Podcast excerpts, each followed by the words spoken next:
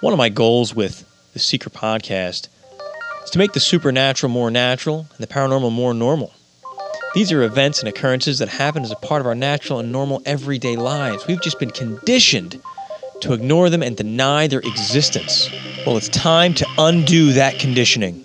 I'm proud to announce that Ray Davis and I of Six Sense Media have created our own Six Sense Media clothing line. We can't always go up to somebody and say, hey, what do you think about disclosure and UFOs and aliens on the Earth? But you can wear one of our Disclosure Now t shirts and get people's attention, start the conversation, or connect with another like minded person who sees your shirt. If you're a truth seeker, or someone looking to enact positive change in the world, why not wear it with pride? Connect with other like minded truth seekers and become the change you want to be and see in this world. Visit sixsensemedia.net, click on the store tab, and become the change you were born to inspire. Visit sixsensemedia.net, click on the store. Welcome to Truth Seekers. Let me tell you why you're here. You're here because you know something. What you know you can't explain, but you feel it. You felt it your entire life. That there's something wrong in the world. You don't know what it is, but it's there.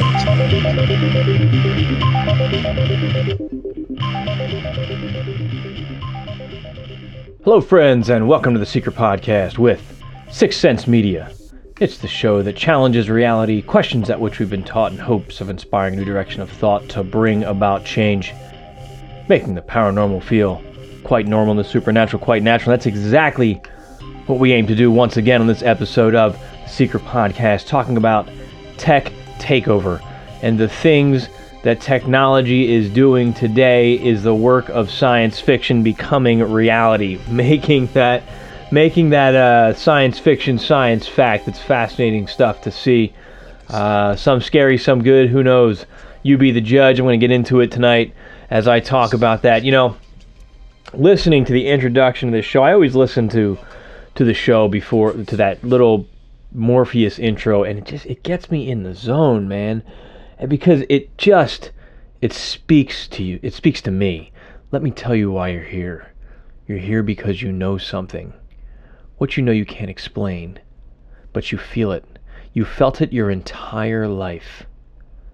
Like a splinter in your mind driving you mad I- i've said this before i repeat myself a lot don't i but that statement just defines what I feel. Uh, like there's just there's something wrong with this world. I don't know what it is, but it's driving me crazy. And I you know, and that's that's an exciting feeling I think that it, it gives you a sense of purpose. It gives you Uh, to me this has just been one giant mystery. And it's had its highs and its lows, believe me, but uh, when I think back on what a driving force this journey has been in trying to understand these essential questions. It's been it's been a lot of fun. It's been it's led me. It's led me here to where I am today and and I'm just I'm I'm thankful for it. Despite the horrible things that may have been uncovered and that I've witnessed, that question. It's the they say in the matrix again it's the question that drives us and it really is and that's a powerful thing to have that question to have that yearning to want to know and to learn and to understand and, and i'm just i'm thankful for it and i just want to say that and i'm thankful for all of you out there. I know it's i've been off and on. Uh, you know i missed last week again and i just i just been been bogged down. I'm not going to complain, as I usually do. But it's my it's my show, and I can do it if I want to. You know what I'm saying? But no, I um, you know, life's just been busy for me. But I, I promise I'm dedicated to this show, uh, and I think about it all the time. And, and to be on the air just feels so good. I've been doing prep work now for the last, uh, geez, probably about an hour and a half, just going through the articles I want to talk about and and reference um, you know, today's kind of win-win as far as I usually do the news beforehand and then I get into my content, but tonight the news is the content. I pulled a bunch of stuff recent stuff that deals with technology that uh, ties into what I'm talking about. So, but it's been uh, it's been a, a, an exciting week. I want to talk about. Um, I want to start with something from Ray Davis. He has uh, the affirmation spot. Uh, lots of links to it. Affirmationspot.me is where I'm pulling this one from.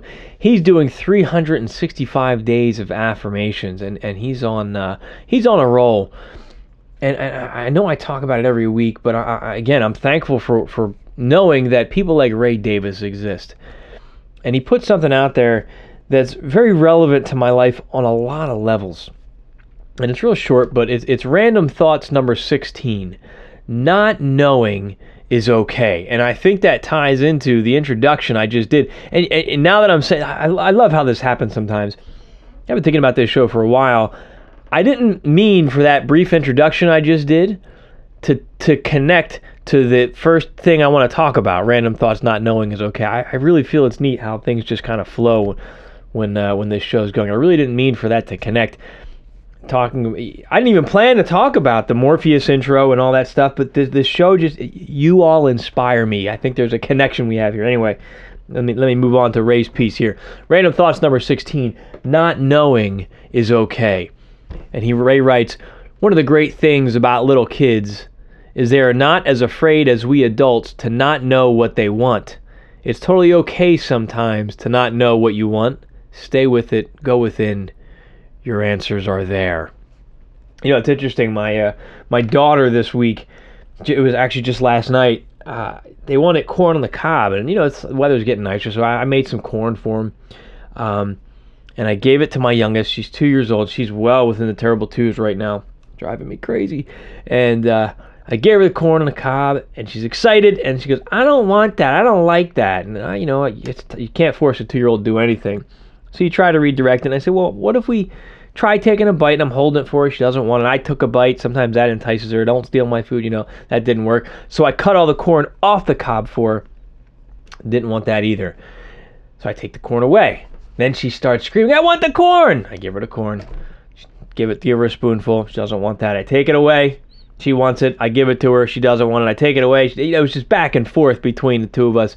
Um, and it was just this dizzying thing. But that's kind of relevant, you know, not knowing is okay, I guess. She, you know, she didn't know what she wanted. Um, it wasn't okay for me at that point. But I digress. Um, I, I, think it's in, important to acknowledge that that it, it's okay to not know something because, as I said in the beginning of the show, the fact that I don't know things motivates me. It gives me a sense of purpose and it gives me a, a, a, reason to wake up in the morning sometimes. I want to learn this. I want to research this. I want to explore this. I want to interview this person. It's it's my acknowledgement of that I don't know certain things that has forced me, has driven me to connect with many of the guests I have on the show. That, that's why how I connected with Ray. I, I didn't know much about the Anunnaki, and uh, he wrote a book about it. So let me reach out to Ray, and he came on the show one time, and and you know, the rest is history. So, Ray, uh, you know, such a short piece of writing here, I think that has such powerful implications for us as truth seekers. And, you know, I'm, I'm reading a book right now uh, by Dean Graziosi. I think I'm saying his last name right. It's called Million Dollar Success Habits. And, and you guys know I went through a Tony Robbins phase a few months back. And I think because I watched a lot of Tony Robbins on YouTube, here's tech, you know, with the algorithms, man every time I'd watch something along those lines, well, Dean Graziosi starts popping up in my news feeds, and then all of a sudden he's popping up on my Facebook. I mean, these algorithms are crazy. But anyway, and, and Dean and Tony are friends apparently. This book, I'm always trying to, to better myself, to, to grow my businesses, and, and, and uh, just improve my quality of life, and my relationships with people, and everything. So, finally, I've been wanting this book for a while. I, I couldn't find it on, on Audible, which is how I consume a lot of my books these days just because of time. Finally, uh, this week I find it on there. And I downloaded it, and I'm only about an hour and a half into it, and I got to say right now, he's knocking it out of the park. And he just gives these simple little adjustments in your thoughts and your actions. It's not like this, well, now I need to go on this X diet and change my whole routine. He's just giving you these tips to shift in your thinking that I'm going to share some of them with you. Uh, how, how it, uh, like I'm listening to this, I'm going, oh my gosh, this is what I've been doing, and it's it's self sabotage for me. So he talked about, he says, focus on your goal, focus on where you're going, and stop focusing on everything that can go wrong. Stop focusing on all the obstacles. He gave an, uh, an example of if you're if you're riding in a canoe going down rapids, don't focus on all the danger points. Focus on the end point where you want to get to. Keep your eye on that because once you start focusing on the rapids and the danger, that's where you end up going towards because you're so focused on it, you go right to it. And that made a that really hit me hard. Um, and, a basic example for me is when I go out and, and my anxiety at different times goes up and it goes down. Um, and the, the last month, I'd say, was probably the worst it's ever been. Um, I've got it under control, and the last like four days, I felt phenomenal, and I think I figured out. I, fi- I figured it out what was going on with me. But anyway, when my anxiety's bad, we take a lot of walks in my family. I've got three young kids, you know, two, five, and seven. And we live in the mountains and we live with gravel roads and so lots of obstacles for my kids to trip and fall. And when my when my anxiety's not bad i don't focus on it but when my anxiety's bad i don't want them running i don't want them going off into the woods i don't want you know i'm nervous about cars. We don't have a lot of cars in my area but i'm always like stay out of the middle of the street there's cars coming. And then when i'm really bad i'm like what if there's a bear? Like I, I've seen bear up here. I've never seen a bear attack. They always run the opposite direction. They, but when my anxiety's high, I start worrying about this. So the other day, I was still kind of a little feeling a little anxious and around on a walk, and they want to run and this and that. I just thought, well, what? I asked myself before we, we, we started really started going. I stopped and I said, what are we doing here? What do I want? What's my goal here? I want us to get some exercise. I want everybody to have a good time. And nobody has fun when daddy's dealing with an anxiety attack here. So I I just focused on let's enjoy the walk. We live in a beautiful area. We have lakes, we have woods. And all right, we're going down the street. We need to get, you know, and this is a steep hill. I'm not going to focus on the loose gravel. I'm not going to focus on where they could fall. I'm going to focus on we're getting to the bottom of the street and we're going to have fun every step of the way. And I kept that thought running through it. I kept focusing on that. And I just felt my stress and anxiety melt away. And it felt really good. Uh, so I've been trying to do that with things. Uh, you, you, know, for example, writing my book, Food for the Archons. This book should have been out a long time ago. Um, but I worried about a whole lot of different things. And, you know, the, Dean talks about recognizing some of these voices and how to deal with them in your head and I did. I was afraid of so many different things. I still have that anxiety, but at the end of the day, I want to put this book out. I'm going to put this book out. This this has been my passion and kind of my reason for living for a while, trying to get this project done. So I made a decision. I'm done focusing on everything that could possibly go wrong with this book, and I'm I'm it's ready. I'm ready. I'm uh, this week. The cover's done. The cover is uploaded. The ISBN is assigned to the book it's completely formatted. I, I put everything in there that needs to get in there. Uh, there's one more chapter. I just want to read over it one more time. Um, but within the next couple of days, the the, the it, it's it's getting. I'm ordering my proof copy. Let me put it to you that way. And that's a big step when you get that proof book. I got, you know, I'm getting the chills just thinking about it. Like, my friends, you've been with me, some of you for years listening to me do this podcast. I started this podcast as a marketing platform to sell my book the podcast has evolved into something so much bigger than this book. I'm thankful for the book. I'm thankful for the podcast. When the book is done and forgotten, the podcast will go on. I mean, I'm so thankful for that. But today I, I wrote, I've been putting this off to the last minute. I, I wrote the acknowledgement section. And I, I wanted to put a picture of my dad because he's the reason I wrote this book.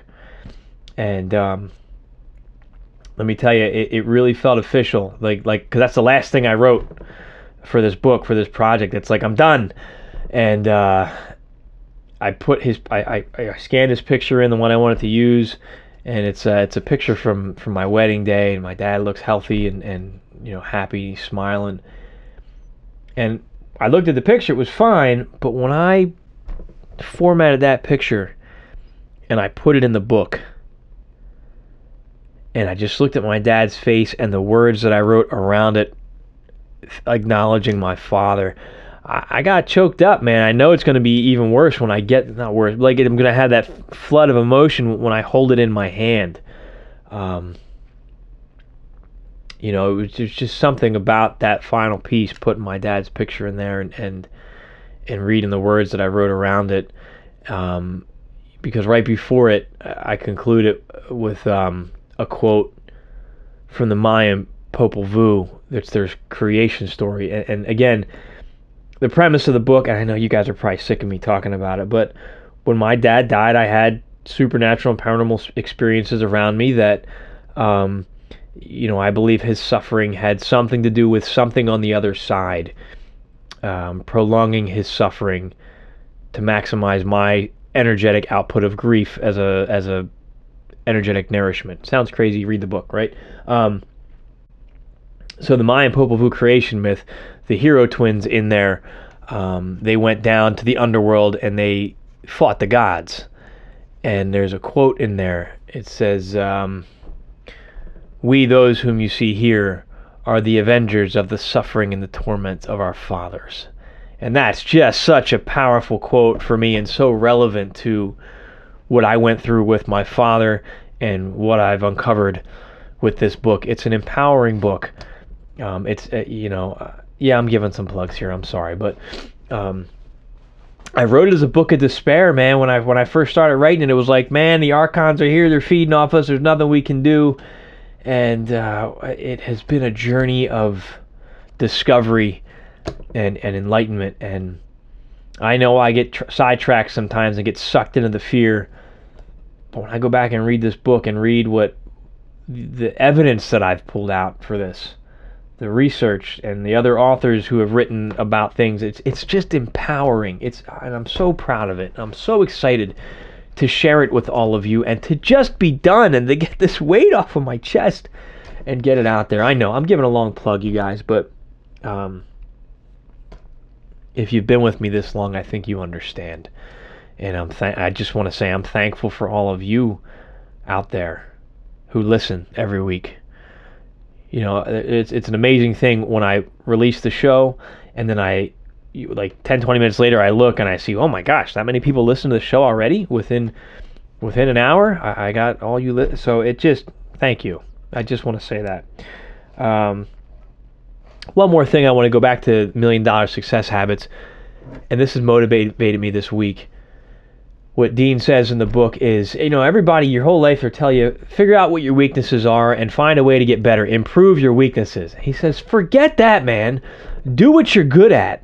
Focus on what you're good at and do that and become great at it and then get paid for it and then pay people to do the things you're not so good at. I'm like, you know, I, I'm doing that now. You know, like I've been so stressed over what I'm not good at and what I'm failing at, and it's been holding me back, and it makes me want to give up at everything.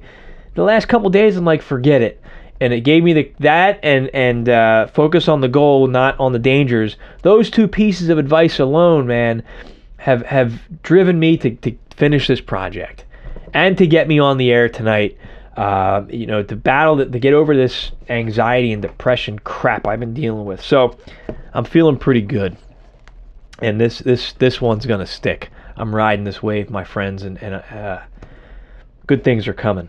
So something else this week that happened that was pretty freaking awesome.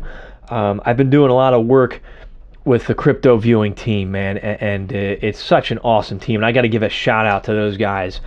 Um, it's it's fascinating and I feel a little bit more comfortable talking about it now because when I first joined the team, I was it was overwhelming with what I learned, um, w- which is part of the reason why I kind of scaled back for a little bit on, on, this platform, just because I needed to process everything. Um, but it's really cool what they do you know, when I first heard about cryptocurrencies, I could care less about them. I was like, you know what? I'm not interested in that. Listen, I'm looking at conspiracies. I'm looking at AI taking over the world. Uh, I'm looking at everybody's has a psychic connection and all this crazy stuff, archons. I don't have time to worry about money.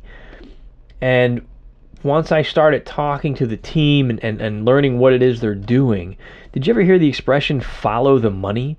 You know, as an investigator, you're looking into organized crime, follow the money. You're looking at terrorism, follow the money. You under, want to understand what's going on in the world, follow the money.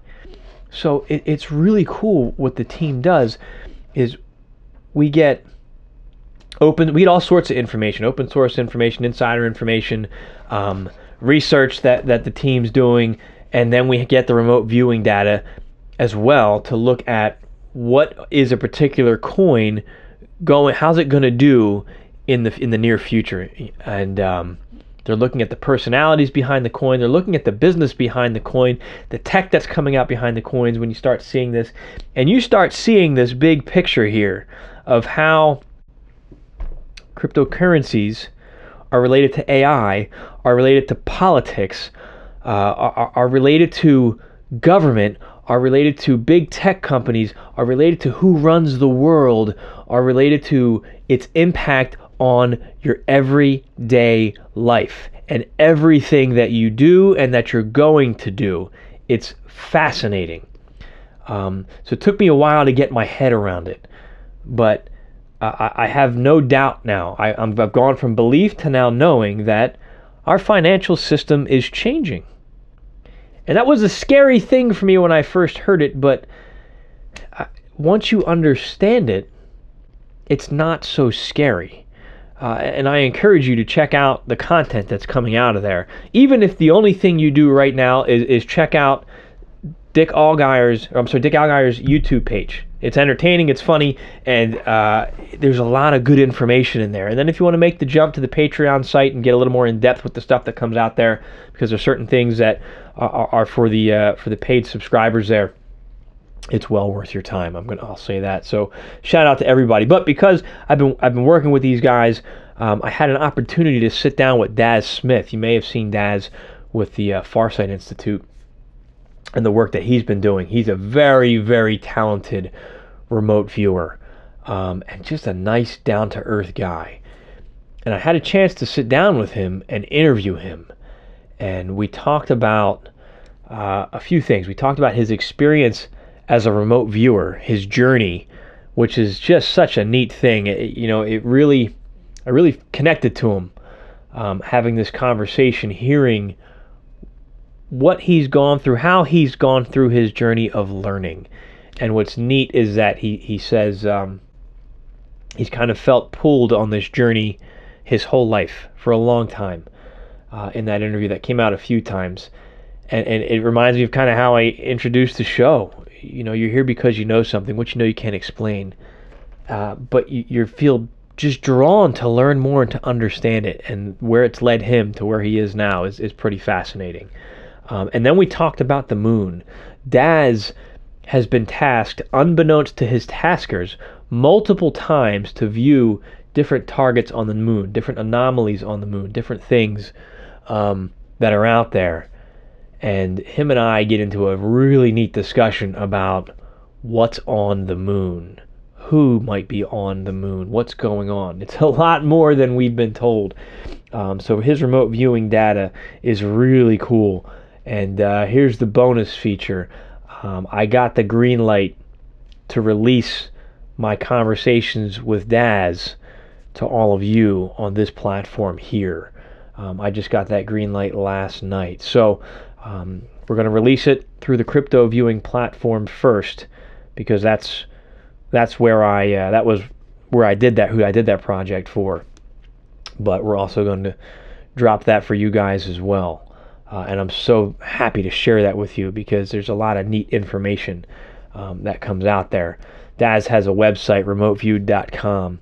It's you want to know about remote viewing, that's where you need to go. He's got a lot of ton of free content um, suggestions on training. He's got eight martinis.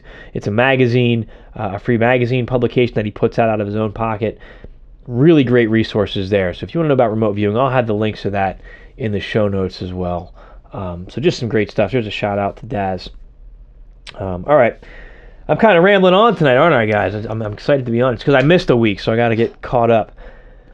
Let's get into some of the uh, some of the news here, some of the news stories and they, they tie into what I'm calling the tech takeover.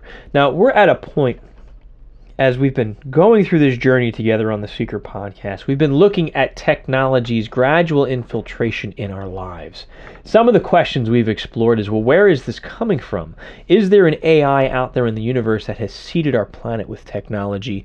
And now that, te- that seed is growing into something larger? Or are we just creating this now and it's just happening to work out as it is? Something bigger is happening here a consciousness is evolving on our planet, and it has infiltrated our lives.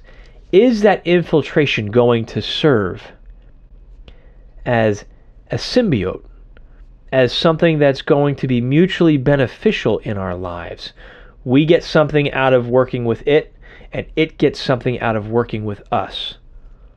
Or is it going to be a parasite where it enslaves us it feeds off of us, and it uses us.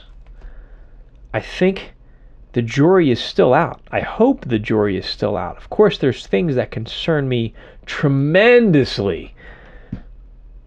But then again, there's there's also some benefit that could come from some of this tech. But many of us are addicted to our technology already. I, I'm in the process of going through a, a, a partial unplug from some things because I found myself in the habit of like I'm, I'm watching a show and it goes to a 15 second commercial and I got to pull my phone out and scroll through Facebook. I get nothing out of it. I just scroll through Facebook or Instagram, don't interact at all, and, and that's it until the commercial's over and then I'm back watching, you know, uh, Netflix or whatever it is, you know, Hulu. They have the commercials on there sometimes. Um, so here's an article here. Want to delete Facebook? Read what happened to these people first. And this is from marketwatch.com. Um, I'm going to read. I'll, have the links in the show note so you can uh, you can take a look at it. But I'm going to read some of the testimonies here. I'm skipping around. Uh, the, the, this subheading is it's like a crazy ex that never forgets about you. Jax Austin, a travel video blogger who travels the U.S. in a uh, converted school bus made a decision to delete his Facebook after the Cambridge Analytica scandal. But when he tried to, it didn't work. They make it so hard it's almost impossible to delete it, Austin said. It's like a crazy ex that never forgets you. Uh, others had the same trouble as Austin did in making a clean break. Facebook is part of an ecosystem of apps. That's a big word to learn ecosystem. Um, Th- that makes the decision to delete far more complicated. Dating apps such as Tinder and Hinge and services like Spotify can all use Facebook to create user profiles. Austin's Facebook account was connected with the free web service If This Then That, which posted YouTube videos to his Facebook profile automatically. Austin settled for no longer logging into Facebook and turned his account into a fan page. So it's so embedded into these other apps and programs because everything gets connected in an ecosystem you can't just delete it because your data is everywhere. And that's important because your digital footprint, your digital identity is being created right now. There's a version of you that's that exists in cyberspace. Now we look at what's happening, I'm going to come back to this what's happened in China with their social credit system. And you go back to the Truthstream Media content that I talked about when they went through the Google internal training video talking about the ledger that's coming out. That's basically a social engineering piece where it's going to give you goals to attain and rank you and rate you and motivate you towards achieving those goals. Well, that doesn't sound so bad, right? Like I want to lose weight, so I'm going to go to the Google app and it's going to motivate me and give me the right points and stuff to lose that weight. Throw in cryptocurrencies, it's going to give me credit and currency and money every time I achieve XYZ step. But what it is, we're looking at Pavlov here. You've got different aspects of technology rewarding you for doing your desired behavior what you have to start questioning is well, who's creating the goals? Who's driving the goals? Is AI creating those goals? Is someone behind AI creating those goals? Is it coming from me or am I being influenced by the content that I'm being fed through an algorithm that's causing me to come to this conclusion to make certain goals? Um, anyway, another another one here uh, in this article I'm reading. So much of social life is tied to Facebook. When Alan Watson, 32, a freelance writer from South Carolina, deleted his Facebook account, His mother was the most disappointed of his Facebook friends.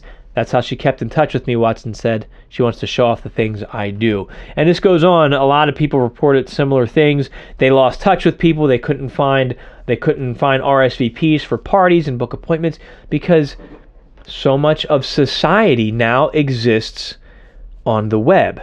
And it's incredibly convenient. But I've noticed I'm one of those people and, and maybe this is dealing with some of my anxiety that I talked about earlier. I just kind of scroll through Facebook and I don't really do a lot of interacting other than a, a like or something. Um, I don't have a lot of meaningful conversations, not as many as I could with what would be a great benefit. I just get sucked into the mindless scrolling of it. Um, so today I tried to make it a point to reach out to a few people um, and actually have meaningful dialogue with them as opposed to just scrolling through, liking, sharing, and, and not really doing much. But anyway, there's a lot to lose when you give up your, your Facebook account. So keep that in mind. I'm not saying don't. I'm not saying give it up. I'm not saying don't give it up. Uh, you know, I've gone I've gone dark quite a few times, but now when I'm thinking about it, it's like, well, I'm connected to so many people in my you know my business, and it's it's it's getting more and more difficult to disconnect from it. All right, here we go. This article is called where are we at here? An AI has spontaneously developed a human-like sense for numbers. This is from sciencealert.com. I'm going to jump into the middle of this article, but it goes into talk about the beginning talks about machine learning and deep learning. And it explains that the way that a machine learns to recognize shapes and numbers, it's got different layers or levels of what it recognizes. So, first, it might recognize curved lines. And then over time, it'll create a new layer that sees, well, when curved lines come together to form a certain shape, that equals an apple after it looks at like millions and millions of pictures of apples. So, base layer recognizes curved lines. Then it goes to test number two. Do those curved lines meet in such a way that's consistent with the shape of an apple? Phase three, is it red? Uh, you know, and it builds on it. I am not a, I'm not a tech guy, so this is what I got from the article. Anyway, you got the background on it. So I'm going to jump in the middle here and, and, and just read one or two paragraphs of it. This is the the last paragraph of one of the sections talking about uh, how machines see numbers.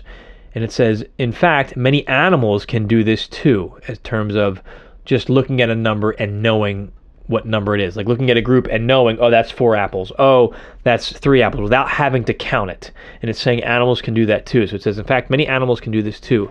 That's because this sense of numerosity is a useful trait for survival and reproduction in a lot of different situations.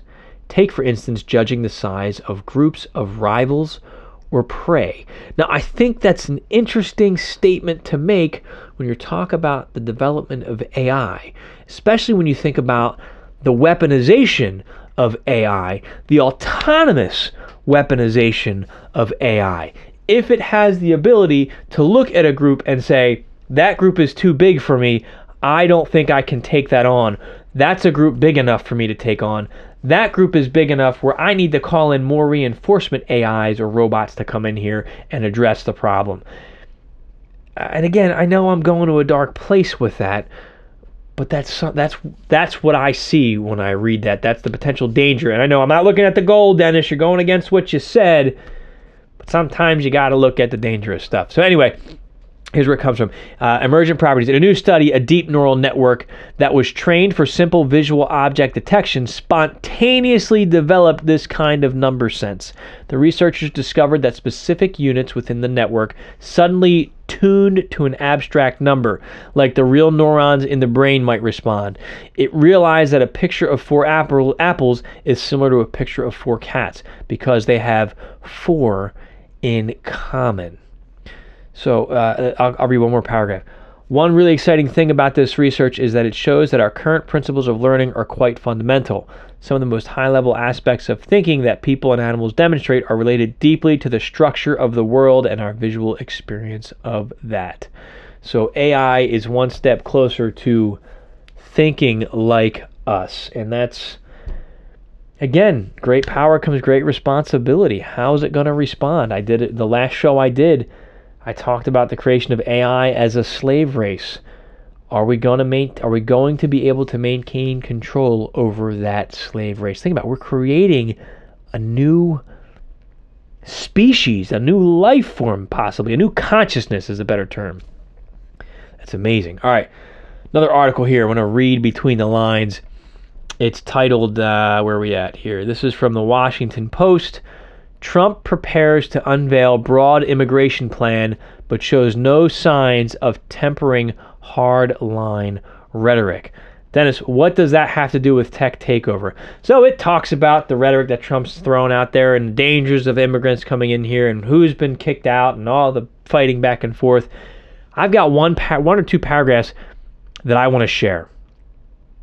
Okay, so um, let's make it three paragraphs. The United States has issued more than 1 million green cards each year, granting foreigners, foreigners legal permanent residency, of which about 140,000 are based on employment and the rest on family ties, refugee status, and a diversity lottery.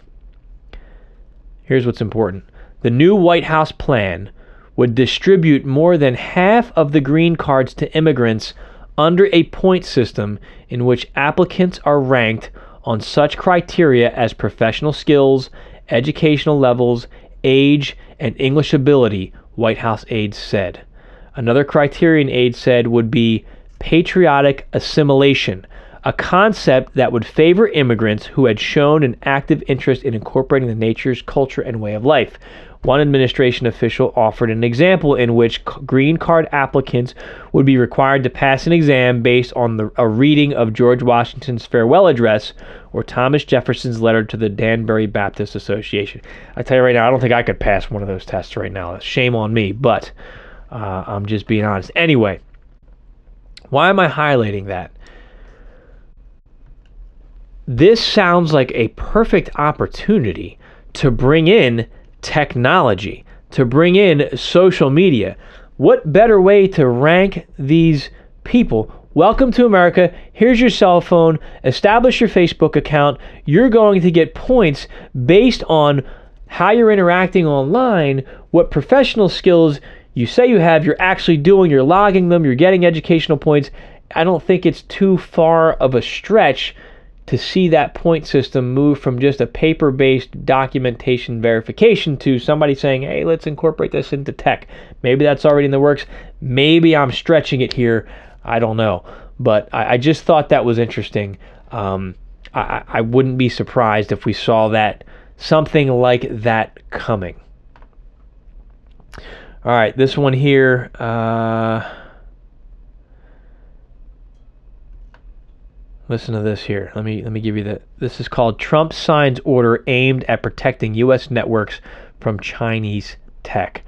Be afraid. Oh my gosh, this is a fear-based thing. Look, President Trump on Wednesday signed an executive order declaring a national emergency that would empower his administration to block foreign tech companies from doing business in the U.S. if they are deemed a national security threat.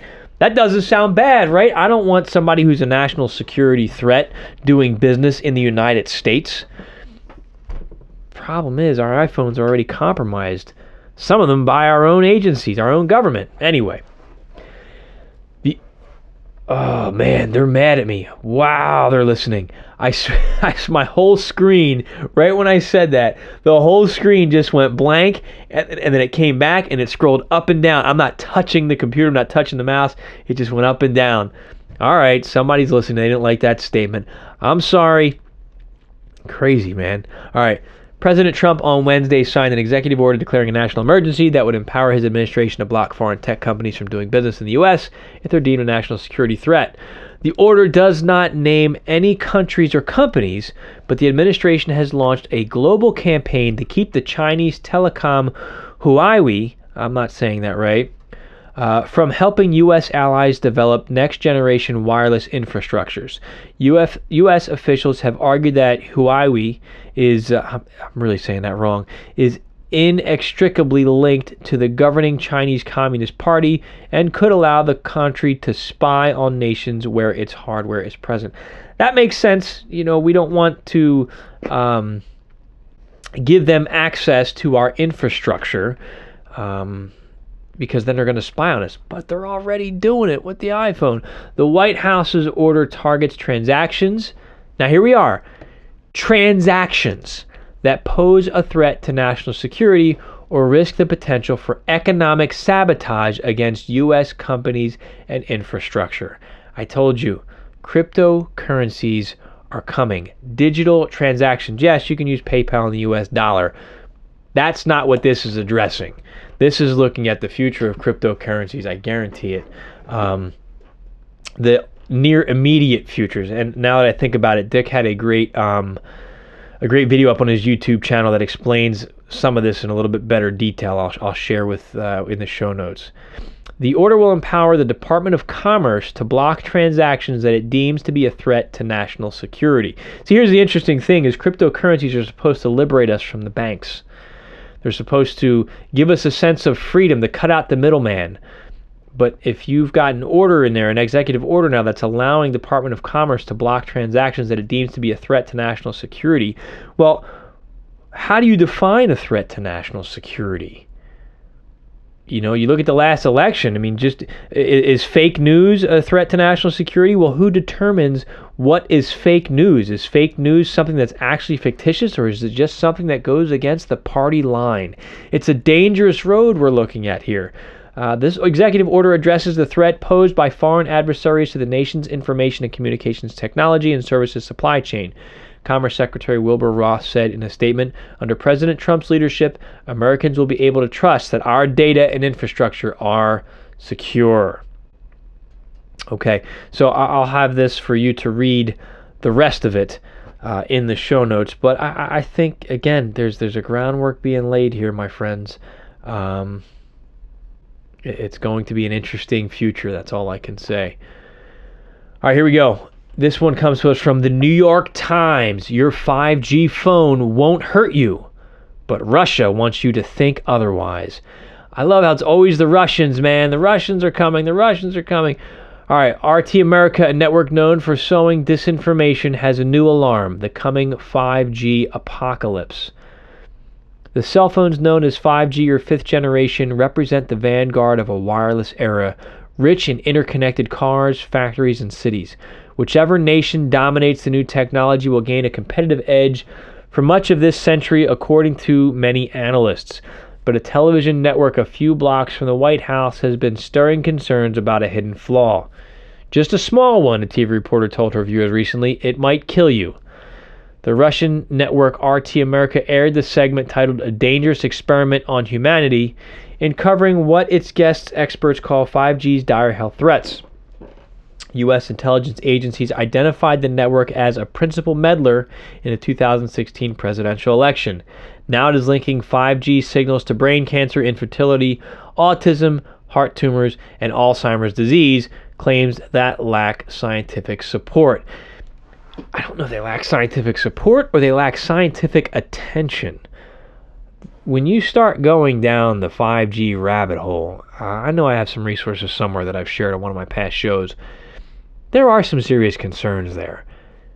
Now, what we have to ask ourselves is is this legit a fake news propaganda machine or is this somebody who's really warning us about the dangers of 5G or is it something else? Well, let's keep reading.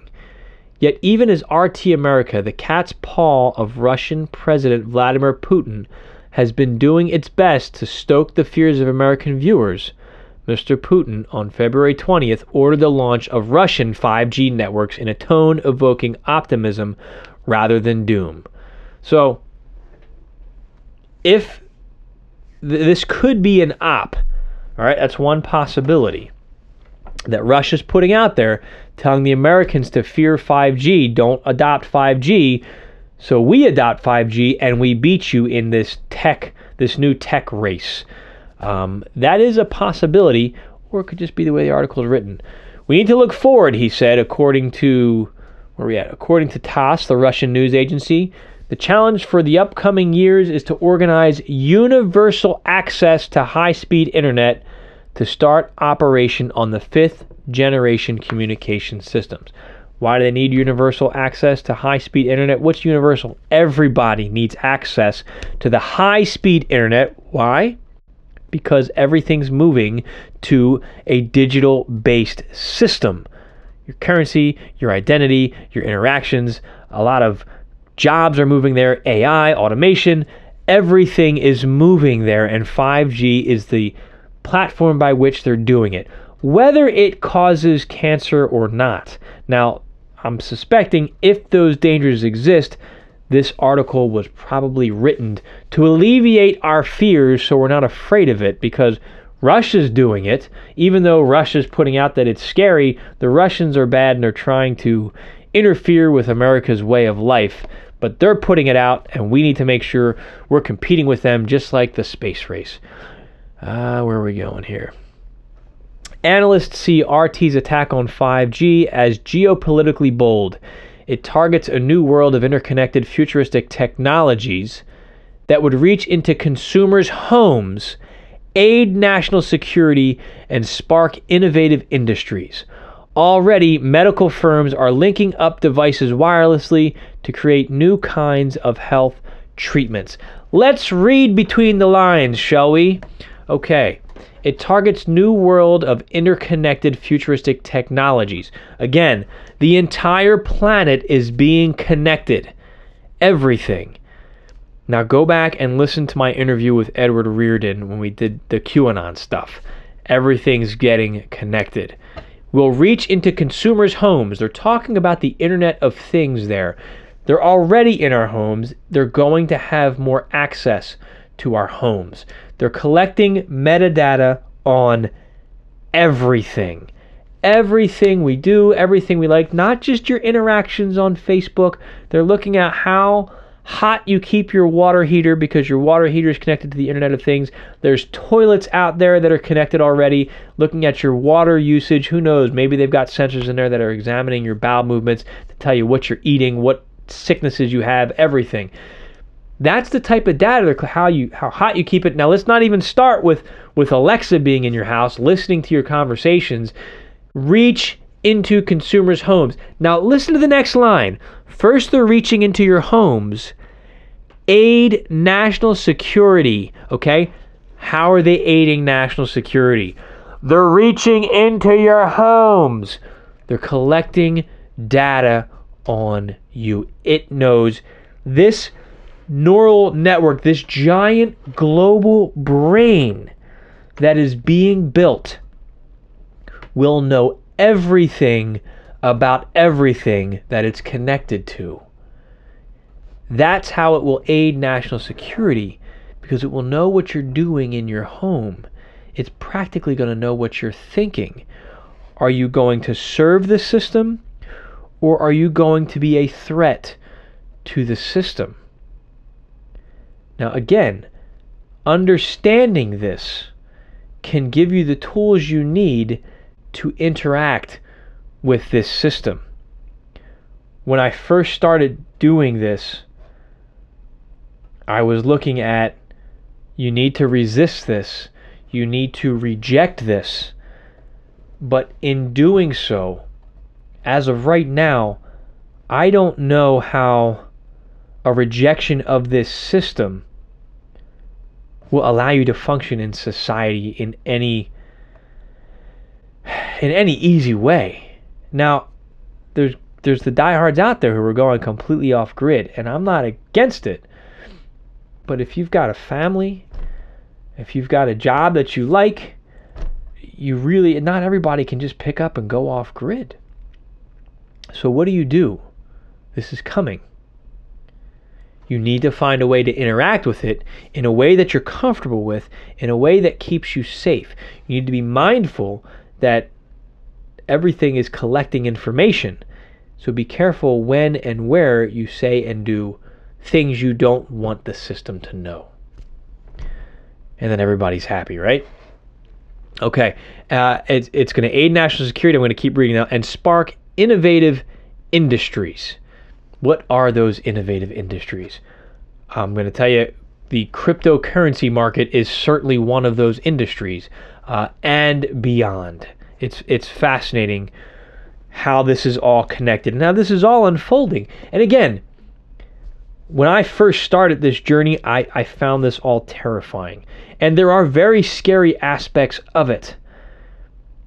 But if you can step out of that fear for a minute and step back, now I'm not saying this is good or bad, but when you can step back for a minute, you have to marvel at it, at, at how, wow, what is being built, what's unfolding before our eyes.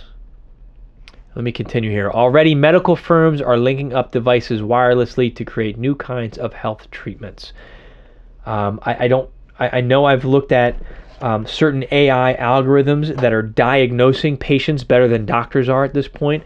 Um, I don't. I know I've looked at brain implants that are helping to regulate electrical impulses in the brain to help deal with seizures.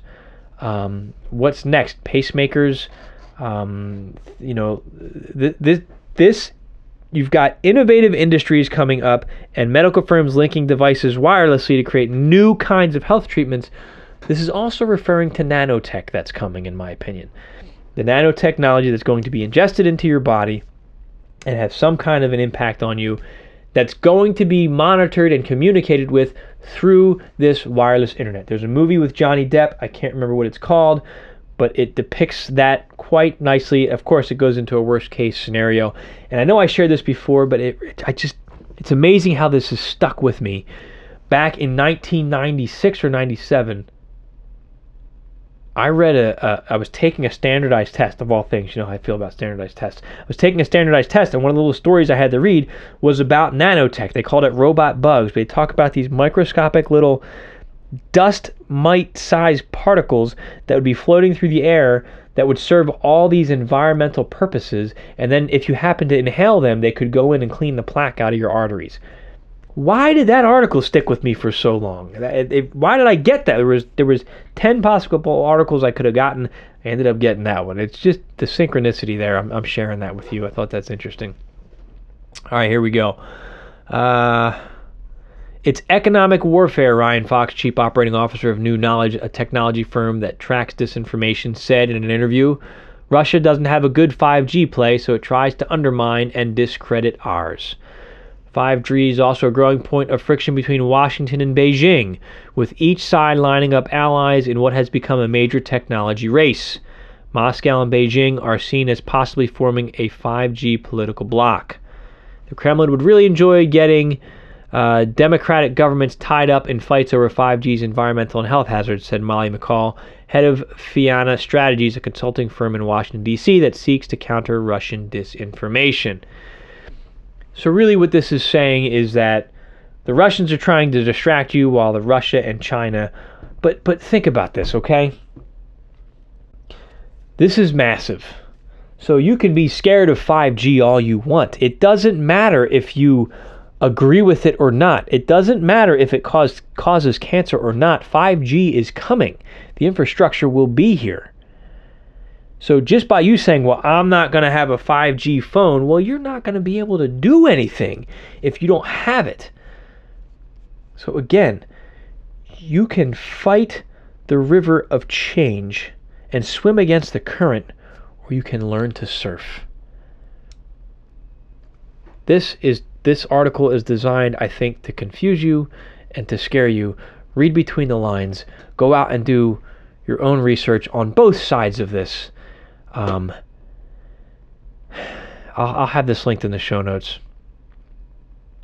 I think it's important to read the whole thing, but uh, make sure you check it out. And that's the last one I have, my friends. Um, lots to think about. Uh, and, and, again, with this technology alone, I think it, it, it gives us the ability to make the paranormal normal and the supernatural natural because what they're doing to the person that's not familiar with technology looks like magic. And some of that seems really cool. But I have to stress we need to we need to remember our, our current connection. We need to go within, we need to meditate more, we need to understand our connection to this universe be, before we get sucked into the next universe that's being created before our very eyes. I'm out of time, my friends. Uh, be sure to check us out at sixsensemedia.net. Check out the crypto viewing team. I'll have the links in the show notes for that. Check out Ray Davis at the affirmation spot as well. As always, be sure to subscribe to the secret newsletter. Get your free ebook, I Am Human and We Are Not Who We Think We Are. That newsletter goes to your inbox every single Sunday morning. It's the best way to stay connected and find out information about when I Am Human is coming out, the new book. I can't wait to get that out there, my friends. All right, I'm out of time. Been a great show. Thanks so much for listening. I'd love to hear your comments. Please don't forget to share as well. It helps to support the show. And don't forget to get your t-shirt from the Six Sense Media clothing line. That also helps to support what we're doing here. I'm Dennis Nappi II. This has been another episode of the Seeker Podcast, where small changes among the masses can have a massive impact around the world. I encourage you to be that change. Never stop questioning. And keep an open mind. Thank you. Oh,